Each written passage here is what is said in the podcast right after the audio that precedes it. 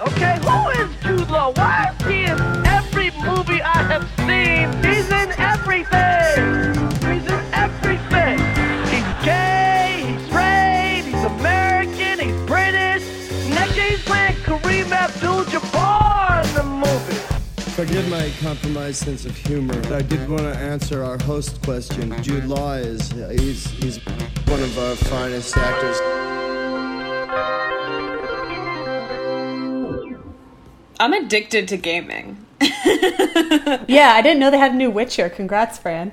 Oh, they don't have a new. There's not a new. I'm playing an old game, but new to me. New to me. That's cool. I'm addicted to walking around alone. Uh, I just go on these two hour walks every day. Dude, if you love aimless walking, you would love RPGs. I'm like not I'm not kidding in the slightest. Like half of what you do in an RPG is like, all right, now I got to commute. I mean, isn't that eXistenZ an aimless RPG that has no discernible beginning, end, or goal? I don't know, and I'm worried my life. I'm worried I know too much about gaming to understand what kind of game eXistenZ is supposed to be in eXistenZ. See, I know you weren't trying to like reference eXistenZ. You just had to get off your chest that you were addicted to gaming, which I think is great. But I'm like, you know, this is our gaming episode. I know. Well, you're bringing the Cronenberg perspective, and I'm bringing the gamer's perspective. Correct. You're Zelda. I'm Zelda. Well, I'm Link. Okay. Zelda is so so minor, sort of in the Zelda universe, but Witcher Witcher is front and center. Geralt, I think you mean. When do we get a new season of that dumbass show, which I love? I recently I love learned Witcher. that Witcher has a female showrunner, so now it's not dumb. Now it's now it's um, girl okay, boss. now it's transgressive, yeah. now it's actually a commentary on masculinity. When a woman casts Henry Cavill to be shirtless, that is a commentary on masculinity. Yeah, absolutely. Um, I don't know when we're getting a new season of it, and I'm thinking about trying to watch again now that I sort of understand canonically what is going on. Now that you know it's the female gaze. Maybe, maybe that's all I needed. I mean, when I watch something, it becomes the female gaze when you think about it. I mean, that's not how gaze works at all, but um, for me. Speaking of the female gaze, Hmm? this is law school. Guys, welcome to law school. Um, I'm Caroline Simons. I'm Fran Hoffner. This is a podcast about Jude Law and Jude Law's filmography. Um, did you watch King of the Hill growing up? No, but I've seen errant episodes uh, when they'd air after The Simpsons. Oh, for sure. I just always, anytime you say like something and something else, I always do want to be like propane and propane accessories, like Jude Law and Jude Law accessories versus filmography. Dude, has Jude Law seen King of the Hill? Definitely not. Definitely not. But he like, do you think if someone's like, "Oh, Mike Judge," and he'll be like, "Who's that?" and someone will be like, "Oh, Silicon Valley King of the Hill," would he like, would that register for him, or would he just kind of nod it off like, "Oh, okay, comedy showrunner guy"? I don't know that Jude Law has watched a 30 minute sitcom on HBO. Interesting. Like, has Jude seen an episode of Girls ever? I don't think so. I think he's seen like maybe the Matthew Rhys one, like one of the special bottle episode ones, because of Dom Hemingway, because he watched it because of the director. I'm sure he Oh, watched. I'm sure he watched oh. that. Yeah, that's very okay. That's very possible. I just for someone so deep in the HBO pocket, I Mm-hmm. could not picture him watching literally any 30 minute HBO show. Girls might be the only one. I am trying to think of definitely seen hour long ones. I'm like, would Jude Law like? Veep? I think he I'm- um, respects How close is he to Iannucci. Iannucci? Yeah, he knows Iannucci, but has he seen Veep? He's like the kind of guy who would call Iannucci maestro, but like maybe have seen literally none of his work. Every time I'm in the throes of depression, which is very frequently, I'm like, I have to me. stay alive long enough to see Bradley Cooper's Leonard Bernstein biopic Maestro. Is that like actually moving forward, or are we just getting like notices like, oh, it's in development? Oh, he's attached. I Like, is think that actually no, no, no. happen? I think it's like supposed to come out this next year. I do think oh, it's oh, like, it's shot? They shot it. I think they are shooting it. That's nuts. Well, do you know what period of his life that got? I just am like, Probably the 50s and 60s when he was like height of fame. I don't know specifically what like part of his life it's about or if it's very textbook biopic. Is he directing himself? Yeah, yeah, yeah, yeah, yeah. Of course he is. Exhausting, but He's good at it. Leave him alone. I, all right, all right. I know you. I know I shouldn't. I shouldn't come for Bradley Cooper when we're all such in a delicate state, and I know you can't wait for Maestro. I can't wait for Maestro. It's a movie for Fran, and I want my friend to be happy. Yeah. Dude, what is your background with Cronenberg? It's extensive, I know. Hmm. What is my background with Cronenberg? Is I classically went to liberal arts college, and I got a bachelor's in film, and a significant chunk of that to get said degree was reading, discussing, watching all Cronenberg stuff. I mean, if you don't have an MP4 of his student films on an ancient LaCie hard drive, did you even get your bachelor's in film? So, yeah, I, I love him. Totally. Sander, Mm. have you seen a Cronenberg movie before? I was just looking this up because I was like, I don't know. Um, name some Cronenberg hits. Give me the top hits. The Fly is like the commercially success, the the big commercially Okay. successful one in the U.S. Yeah. No. Have you seen the Simpsons episode where they do the fly? I've seen that. yeah, me too. Um, wait, which was that like a house of It's a Treehouse of Treehouse Horror of one. Horror, yeah. It does ring a bell, but did not see the fly. Um, history of violence, maybe. yes. Eastern Promises. Yes, absolutely. I've seen it. Like that movie a lot. Existenz, which is 1999, right? Because Crash is 97. Let me. This is a great time. Yeah, to make sure I eXistenZ know. is 99 because this is like in there with like The Matrix. Yeah. God, they must have been so mad. You're like, oh my fucking god, this is our fucking idea.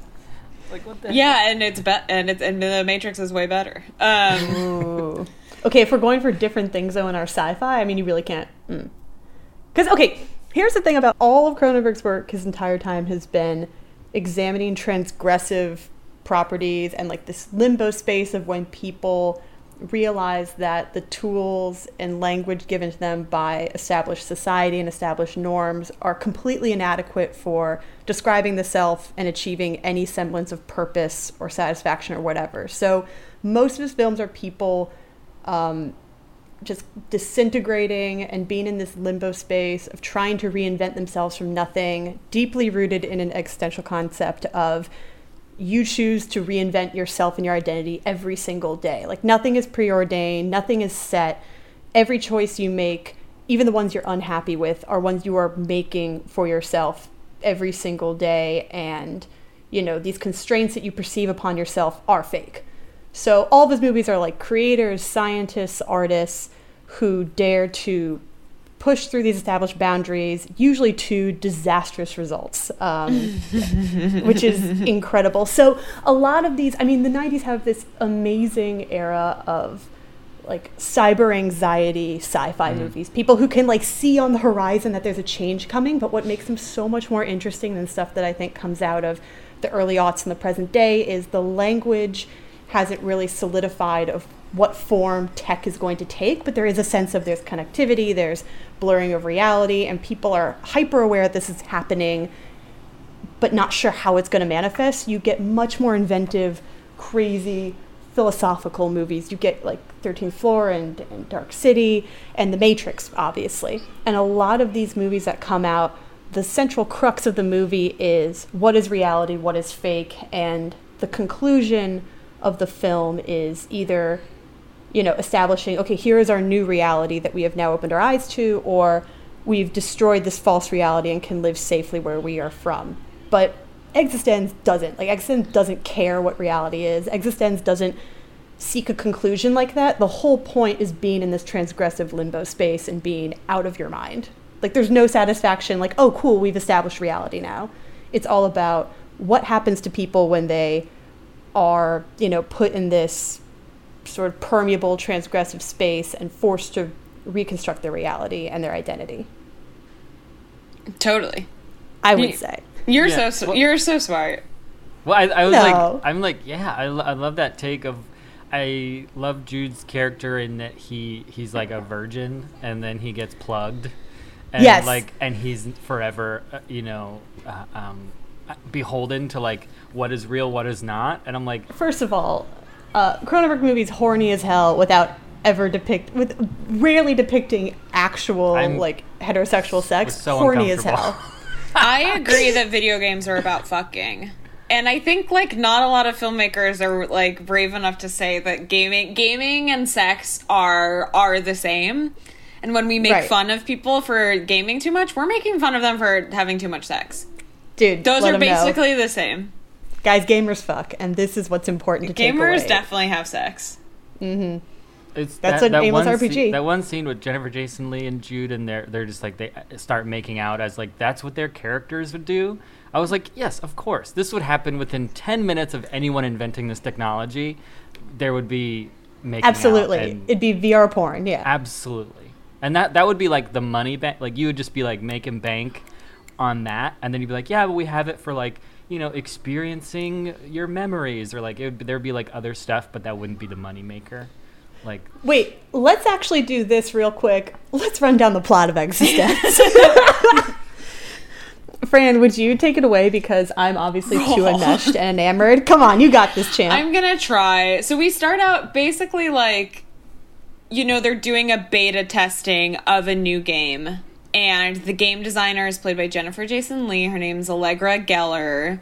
She's sort of like the preeminent game designer, and she's got like a pool of people who are testing out her new RPG, which is called eXistenZ, capital X, capital Z. I mean, it's important to get it's important to get the spelling right and Branding matters.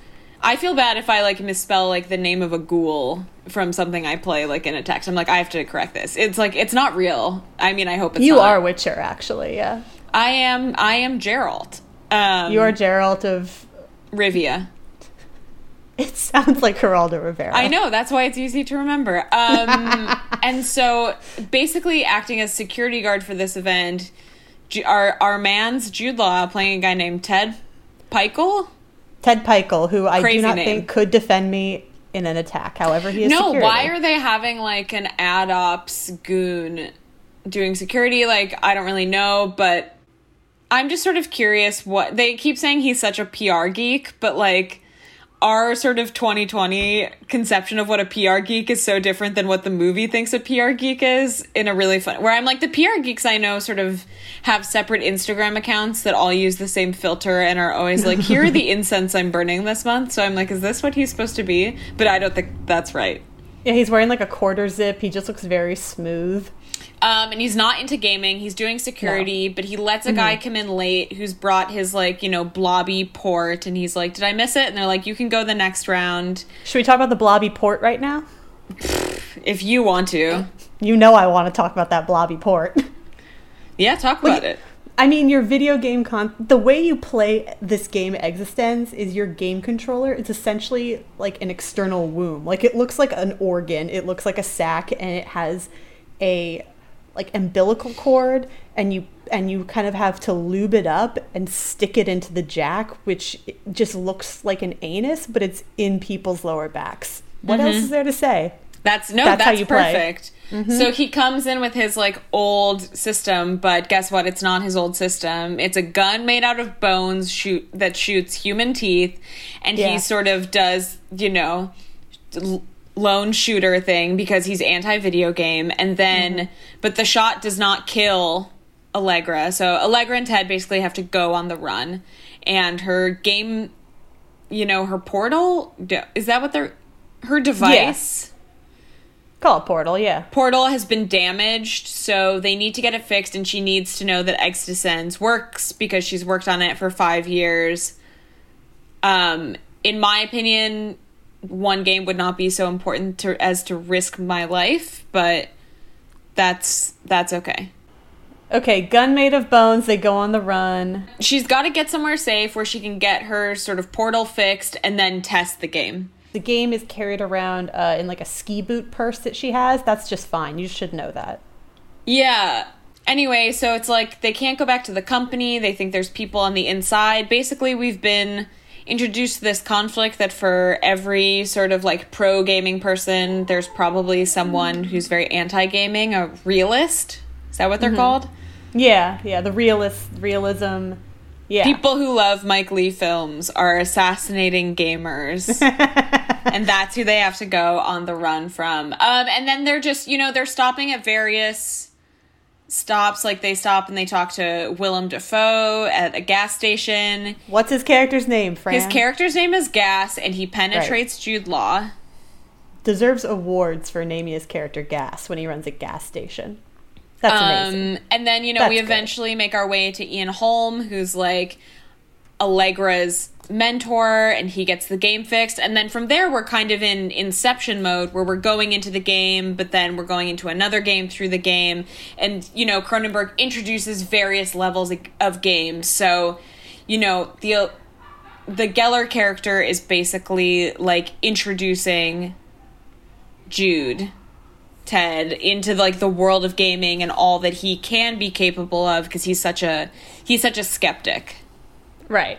Yeah, and they're trying to root out like there's vaguely like a, a through plot. It's essentially they're like looking for what's wrong with the game. They're trying to figure out who's trying to sabotage the game. They're trying to figure out what's actual running through the gameplay and what are enemy agents put in there to throw them off their track. And the game itself does not really have a structured objective or plot. And now, as I talk to my friend, the gamer Fran, I learned that a lot of RPGs are just wandering around, and that is exactly what goes on in the game of eXistenZ. You have like loose objectives, but like you're at the video game shop, and then you are working on the trout farm, a hellish warehouse, Hieronymus Bosch looking assembly line. Well, I mean, I agree that RPGs are predominantly like wandering around and doing little tasks, but there usually is like a main objective. That doesn't mean you have to do it, and you can very much put off doing it as long as you want.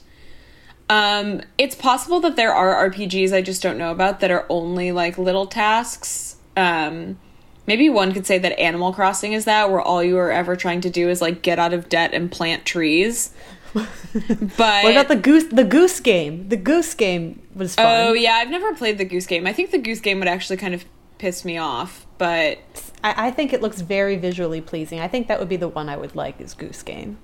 yeah, I just kept being like, what is the actual objective of eXistenZ, or is it is it just like a gamescape? And then I sort of spent a lot of time thinking about Ready Player One, which also introduces this like gamescape where you can hop around to different worlds and there are objectives within those worlds, but maybe up until like the plot of Ready Player One begins, no communal objective.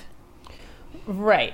I think that I mean Ready Player One is good to bring up as a foil to this to realize because there's so much that seems murky and unclear and disconcerting about existence it's good to hold up a concrete foil of like a spielberg film to this and be like oh yeah this is specifically what's lacking in the world of existence to kind of make sense of it and that you know existence you're kind of just in there. And again a lot of the main objective like you're kind of following clues you're talking to people but really the idea is just how long can you exist in this strange limbo space? And i think it's it, it what i mean is it's easy kind of to understand what you're missing when you kind of compare it to something like ready player one where you're like okay like they go into the game and ben mendelsohn's there and blah blah blah. You know what i mean? Ready Player One is a movie about Ben Mendelsohn trying to assassinate a child. Um, yeah that's I should- that's good. just had the sickening thought of I should rewatch Ready Player One, but i'll we- watch it right now. I love ben mendelsohn. How is he? Have you have you seen Ready Player One? no. Oh, it is it is ex- it's extraordinarily watchable. I think. hell yeah Um, i love spielberg Yeah, I love for Ben. sure. Um, that movie is pretty good, is what I'll say. Uh, but very very solid silly. honestly a solid review This is one of the few Jude films I think we've watched that I feel like is not really playing to the Jude type or the Jude persona. Right. He's but it playing is early in his career, which makes sense of like we think of him coming straight out the gate and we're like, this is the guy, this guy is Ripley. But that's really kind of just Anthony Minghella knowing early on, like, this is how Well, this guy right. should This be is used. post Gattaca, Yes. pre Ripley, essentially. Pre Ripley, pre AI. He has a very solid early run of influential 90s sci fi movies. I No, say. totally. I think this is closer to Gattaca in that he's in sort of Yes. like little snit mode. Mm-hmm. Right. But but I don't think this is like a very natural state for him to be in, and I don't think he offers a lot of growth in in snit mode either in Gattaca or in this. Like No. I think a lot of the fundamental fear around video games in the 90s and early 2000s and maybe less so now though it always remains like latent in like video game debate is like violence in video games and specifically like violence like awakening something or desensitizing you to something. And i think you know the fear when people start gaming is like oh god i hope this doesn't like tap into like any type of you know personality things that i want to lay ha- be like laid dormant Right. And like I- I, don't want to acknowledge that I have these predilections, kind of a thing. Yeah, I hate to be like the person who quotes community, but there's that very funny thing where the dean is watching a video. He's like, oh, I hope this doesn't awaken anything in me. And anytime I start playing a new video game, I sort of do feel that. I'm like, ugh, I hope this isn't the one that like accidentally radicalizes me. Um, Witcher's not going to do that, even though it is pretty violent because I'm so addicted. Witcher could do that, yeah. No, I'm way too addicted. Well, it's going to awaken something different in me, which is that like I have this fantasy that I'm really good at poker. And mm-hmm. every year I try to get good at poker and I never get and it's like I'm not good at poker or I would have to work so hard to get good at poker, but similarly like in Witcher there's an in-game card game and it's like I just lose hours playing this in-game card game. Uh, like in episode one of the Netflix series The Witcher, where he goes to an inn and plays a card game. I watched that. Does he play cards in that episode? I didn't Yes, make it he plays far. cards. Well, he, he like shows up. I think I don't know if he. I know he goes to an inn and they're like playing cards. Yeah, they're probably playing the game. It's called Gwent. Um, I'm obsessed with Gwent. Gwent is great because it's like one of those things where it's like, unlike poker where you have a set deck, like Gwent is something where you have to build a deck and then you get better. Um, I can't talk about it sounds Gwent. like a nightmare. Shut the fuck up. Uh, Sandy, what? Man, people. If okay, you people have been you trying. silence my friend one more time. people have been trying to get me into Magic the Gathering, and it just it's that thing where you're like you log on, you're like okay, you play a game, you're like this is gonna be my entire life, and I log off. I'm like I can't. I can't You're afraid of what I it'll awaken in you. decks. Oh my god, You don't want to building awaken decks something is in you. very, very satisfying. Fran, I'm Um, gonna buy you a Gwent deck.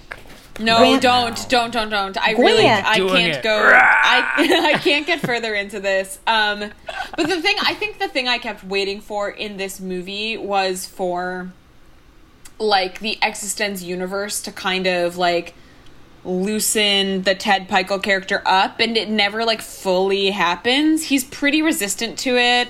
And I think even the violence that he like takes part in, he takes no joy in. He's like just always having a bad time. There's no real exciting change, growth, acceptance from him. And in the end, of course, he's thoroughly punished in that he uh, contracts a virus through his bioport and is uh, exploded by Allegra. Yeah, she That's the end. she literally blows his back out. Yeah. Um, there's a part of this movie with spores, Literally, and they're like, not the spores.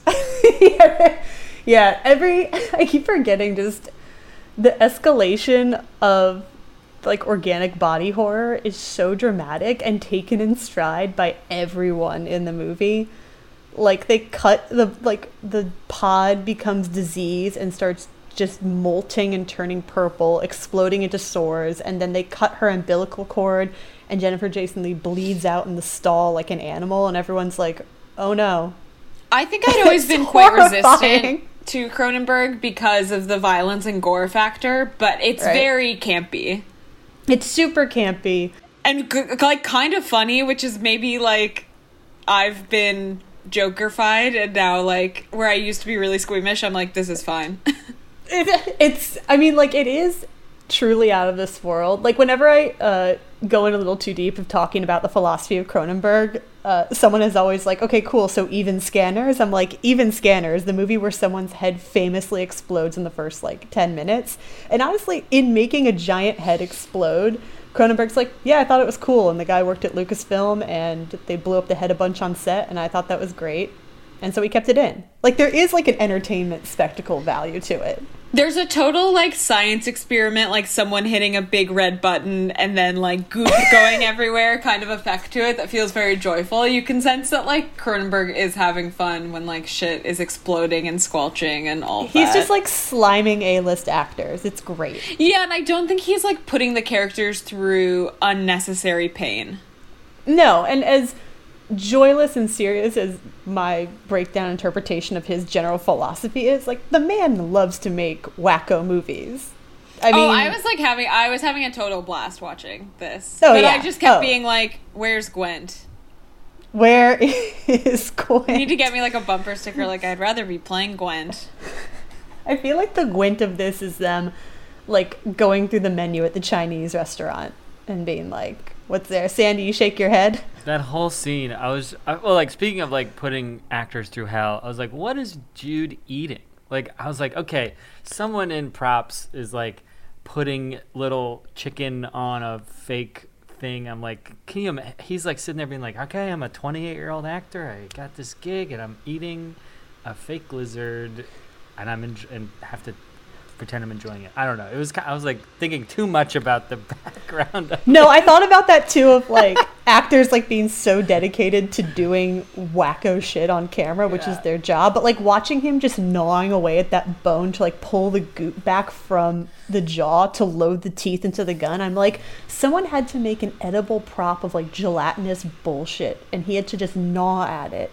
And then d- I'm like, man, That- actors that whole sequence was just very i was you know, i'm just like chilling on the couch watching. I'm just like kind of pulling away like okay this is gel it's gelatinous and it's a lizard a two-headed lizard and it everyone says it smells. I'm like i'm in it. I'm fully believing that this is gross and disgusting and i'm fully believing that that ted is gonna eat this thing. To be boring again, but to get a degree in film, you have to learn about abject theory. Do we mm. do we know and love abject theory? I'm stu- I'm stupid, so You're you're a big genius and my good friend. Abject theory is the notion that can be applicable to all sorts of art that humans are naturally repulsed by excessively organic processes and bodily functions because it reminds them of their mortality and their impending death. And all of Cronenberg's work is life and death and sex. So he just gets so mushy into all sorts of abject imagery and theory of the blood and the flesh and the bones and the gristle and the gelatinous goop. Because in his head, he's like, yeah, all my work is about death, and therefore it has to be about sex and flesh and weird things like that that remind us that we die. I would eat the goop. I would love to eat the goop. I always force my brother to talk to talk with me about going on the Amazing Race, which he refuses to do and says we would be really bad at and it would drive us apart. But I the reason I think we'd be a good team is that he is in like incredible physical shape and I I will eat like any gross thing. I'm really not Really? Yeah, just about. I didn't know that about you. When was that tested recently? When was it tested recently? Probably not in a couple years, but like I ate the gross fermented fish in Iceland and I was like the piss shark. Do you know about this? No, it's the piss shark. Does it piss itself? No, it's like a it's like some Icelandic delicacy and I think it's like a it's like rotten shark that they ferment in piss or something crazy like Who's that. piss? The sharks. Shark piss? I think so. Shark's own piss or human piss? No, shark. Shark, shark, shark. You said that like no, like I should know. Like Wait, I should not look up human what- piss, Caroline. Yeah, it's like rotten sh- rotten shark. yeah we should get our details straight on the rotten piss shark Yes. fact. Can we fact? Can we Where's our check the piss research department? Yeah. Can we? Well, I know- I know check piss Sweden- Okay, maybe Sweden it's not some like that. piss. Maybe it's just ammonia. I love how in your mind though you're like it's piss. I thought it was piss. You're like those those new piss. to it may gag involuntarily. I was like, this is honestly fine. Was it salty? Like what are we talking about? No, it's not sh- salty. It's like it's like sour. Okay. Like I mean, it's, it's, pickled. like it's like pickled. Yeah, yeah, yeah. But so I guess that's the most recent time that that has been tested. But I've had like pickled herring before. sure, I love that. Is that have you had both pickled herring and pickled fish shark? What's Totally, yeah. We have to Or stop saying it- piss shark. I feel like this is disrespectful to Iceland. Like it's not piss. I have to. I'm sorry for what I said, and I'm learning and growing. Um, yeah, I'll eat pickled anything. I was just saying, like I don't if know we have it- any listeners in Iceland, I will be honored, flattered, and I also offer our apologies. Keep going though. um this will not come out before christmas but i've been thinking about like what i want to eat on christmas because my family always does like traditional german food which is so oh, so wow. so good but kind of hard to like wrangle especially when solo but it's all the like Like potato meat gelatinous.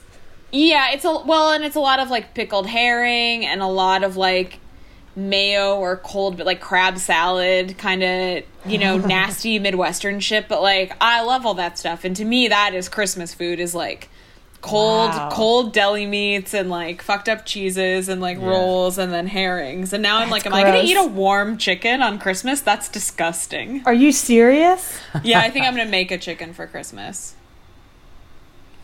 In Yeah, lieu, that makes in sense lieu to of being me. able to eat my beloved gross family food.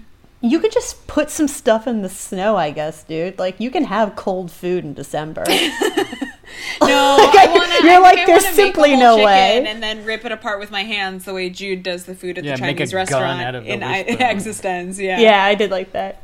A very satisfying click when he takes out the bridge of his teeth and like clicks it into the gun. Oh, it's so good. Really good. That's a man who's been working with flesh and bone for decades. He's like, oh, it's got a click.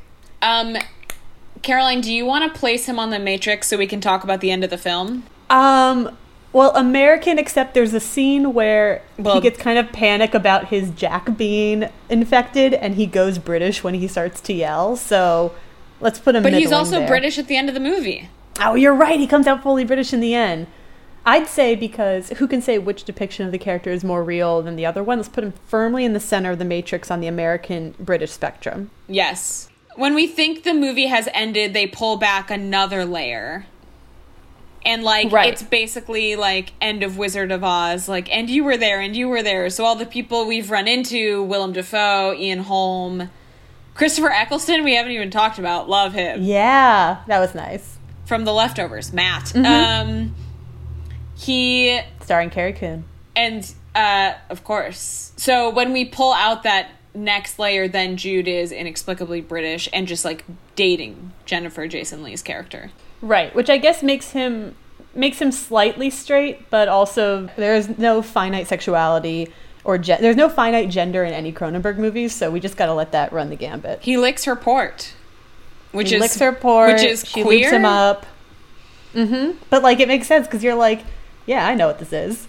You can't fool me. It's not just a bioport. That's an asshole. Absolutely.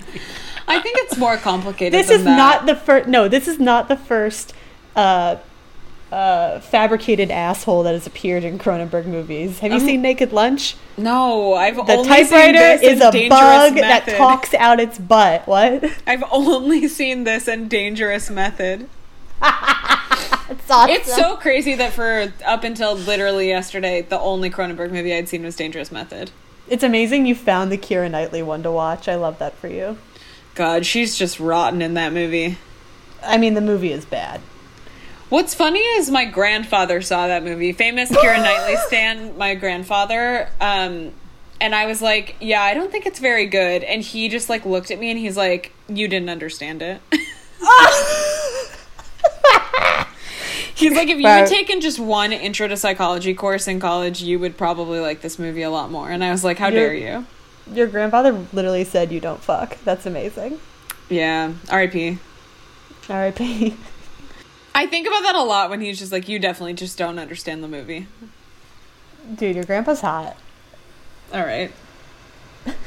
Nice scrunchie. When that? When did that show up? Oh, I got a, I got a bunch of scrunchies in the mail. Huge. Can you like put stuff in that? What do you what do you ta- what do you mean? Can I put stuff in it? Oh, I get targeted Instagram ads for a scrunchie that's a purse, and I like don't know Oh why. no, no, no, no. You can unzip it, and where the elastic would be, you can fit like a chapstick, and I'm like, this is silly. in the way that I've had to like pass through various phases this year to like not do something you know quote unquote chaotic. I've mm-hmm. now find I think I'm now on the other side of like I won't shave my head in quarantine, but now I have to figure out how to take care of my hair. I've lost a lot of hours on curly hair Reddit. You make it seem effortless, Fran. I feel like you're always just like, I woke up and boom. And you're like, oh my goodness. You got great volume, man. Oh, thank I you know. so much. Jude has a couple different hairstyles in this movie, Jude has a couple different hairstyles. I also want to revisit depending the on what notion of, level like, the game we're in. I should say. is the movie good for Jude? And I think you're right in that it's no, it's not that good for Jude. This movie.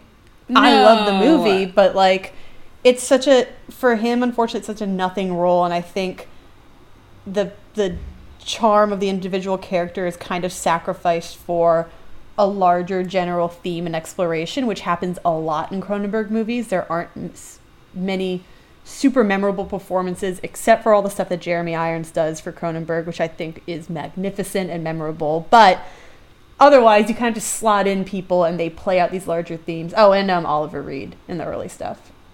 God, I love The Brood. I What about Brood. Goldblum? Yeah, I mean, Goldblum is doing a great Goldblum. Okay, I feel like it was huge for him, but maybe he was already sort of. It was, I mean, like, I think it was huge for him, but, it, you know, like, I can't even tell you what his character's name is in that movie. I mean, it's Goldblum turning into a fly. Like, don't get me wrong, I love the movies, but if we talk about, like, show stopping individual performances, I think the Jeremy Irons stuff, I'm going to get in trouble for saying I don't think that they're super memorable performances in Cronenberg movies. I think. Yeah, what about People- Keira Knightley in A Dangerous Method? You, you don't understand forget. that though. You can't understand it though. You wouldn't understand, Fran. I definitely You're only don't fucking in your. RPGs. I'm sorry. right. I haven't I haven't had sex in Witcher yet. Everyone keeps being like, you can have sex in that game. It's like Why the haven't you fucked in Witcher? the option has not the option has not come to me. And I will say I believe that when you have sex in most like RPG games, it's um a very sort of holistic view of sex where like it replenishes your health, which is nice. Wow, that's cute. Oh my god. I agree that this is not that good for Jude. And like we've sort of like I think we've found like two paths where Jude succeeds most often. And it's like when he's playing on the public persona, which is like a hot guy you can't trust, and when he's going like full weird. What do we classify as full weird? I mean, I think Dom Hemingway is weird. Yeah, yeah. Oh, I see what you mean. Like a big, like hammy, hammy stuff. Ham, yeah, when he's going ham. AI is great, but that's another like interesting sci-fi foray. Yeah, I think AI is somewhere in the middle of like weird and persona. Because he is doing, like, his character is the sci-fi artifice, and that's, I mean, it's a completely different branch of sci-fi from Cronenberg stuff, which is being fascinated by the verisimilitude of very mechanical tech and like, oh, how close can they be to us, and what does that say about us? Which is not the kind of sci-fi that's examined in Cronenberg stuff. Right. But- yes, yes, yes. So I don't know. I'm like I'm glad he's in this. This does not this is not going to sort of cement anything as like memorable Jude to me. I mean, the stuff that's memorable in this as I think probably you have and will continue to argue is just all the like freak shit in it, you know? All the goop, all the bones, all the organs, all the flesh. It's so good. This is like, I think this is the last super visceral Cronenberg movie that Cronenberg does because after this you have Spider, which everyone forgets about, but I remember because it's Ralph Fiennes, and then you get into like a history of violence, and then you have Cosmopolis, and you have Maps to the Stars, A Dangerous Method, like these transgressive ones, but focusing strictly on sexuality and less the convergence of sexuality and viscera and abject. Well, like History of Violence and Eastern Promises are like Eastern Promises, yeah. they're they're not like goopy. They're more on the realist side of things, aren't they? Well, that's what I mean. This is like the last goopy one. yeah. There's not a lot of goop after this, except Yeah, for was- like you know blowing people's brains I was out. gonna I was gonna say Eastern Promises has a lot of very visceral, gross neck slices. Yeah, right. That is gore we can't forget. It just pales in comparison to like the gristle gun, made of bones. It is unsettling to see an organic tech phone just squirming and worming around, hypersexualized. They're just it's like Oh yeah, there was definitely some nipple rubbing at one point. oh yeah, they Um, caress. They literally caress the controller to play the video game. It's psychotic. Right. It's not I even don't a I don't do that when I game. I'm pretty normal when I game. The Switch, despite having a very sexual name, is um like I mean Nintendo is sort of famously non-sexual. Right. Or like you have to work ho- maybe you don't have to work that hard, but like the games are not about fucking on Nintendo. Right. Like that's obviously Super Mario brand. Brothers is about fucking, but like you have to work to draw that conclusion. Well, okay. Do you have Cyberpunk 70, t- uh, 2077? No, no, no, no, no, no. No. I'm just saying, like, in terms of, like, I'm sci-fi I'm a- transgressive property, like, when you design your character, like, there's been a lot, I mean, there's been a lot of talk about this game, and I'm very out of my depth right now when discussing Cyberpunk 2077, but, yeah, the character design is, like, down to the genitalia. No, totally. I mean, no, I'm not playing Cyberpunk 2077 because I can kind of only play one game at a time. Mm-hmm. and um, right now you're trying to play Gert. What is the game? Shut the hell up. Gempt. G- Gwent. Yeah. Gwent. Gwent. Well, I'm playing I Gwent seriously in was taking a stab at it. Basically, I let myself play an hour a day. I do like 30 minutes on quests and then 30 minutes of Gwent, which is too much Gwent because Gwent only takes like three minutes to play. But the thing about Cyberpunk 2077, the reason people are posting about it a lot is because it is new and therefore like super glitchy, which my gamer roommate explained like was also the case with Witcher when it came out. And when these like huge, huge, huge, huge, huge RPGs come out, they take forever to like work on and usually the first like iteration of them is like extremely glitchy because they don't they're not going to be able to catch it all and so they need people to be playing it in order you know for them to see it and i think a lot of the glitches are very funny which is why it's become a whole thing Honestly, sounds like eXistenZ. yeah i mean i think cyberpunk 2077 actually is probably pretty close is is cy- cyberpunk is open world, right? I mean, I think I think it's open world. I just you know, like I didn't know plot of Witcher until I started playing Witcher, so I'm sure there is a plot to Cyberpunk also, but it's like no one ever talks about that. People just want to talk about the like walking around aimlessly. Right. eXistenZ. There's um a side quest in Witcher where you write a play or an operetta. No. Have you done that? no, I haven't I haven't leveled Why up enough not? to go I haven't leveled up enough yet to go to the city. I have to finish in the swamps. Okay, Maestro starring Bradley Cooper. We're done. This is over. The episode is over. Oh, I've lost my last friend. Amazing. That's not Amazing. true. But we're oh. done. eXistenZ, a wild ride, a weird part of early Jude canon. I wish I knew more about how he got involved in this project, which I guess should be our job as Jude Law podcasters, but I don't know. Maybe someone else should do the homework for once. Maybe one of our listeners will tell us. How did Jude get involved? I'm thrilled that he did because what an interesting run if you try to think of it as like Gattaca, eXistenZ, AI. The man's the man's going for weird projects. He's Ripley. Ripley AI. Ripley's in there too, correct. I'm just thinking of like these early sci an interesting time to be part of the sci-fi canon. Right, Jude being like, I love science. And now he's like, I love the Disney Corporation.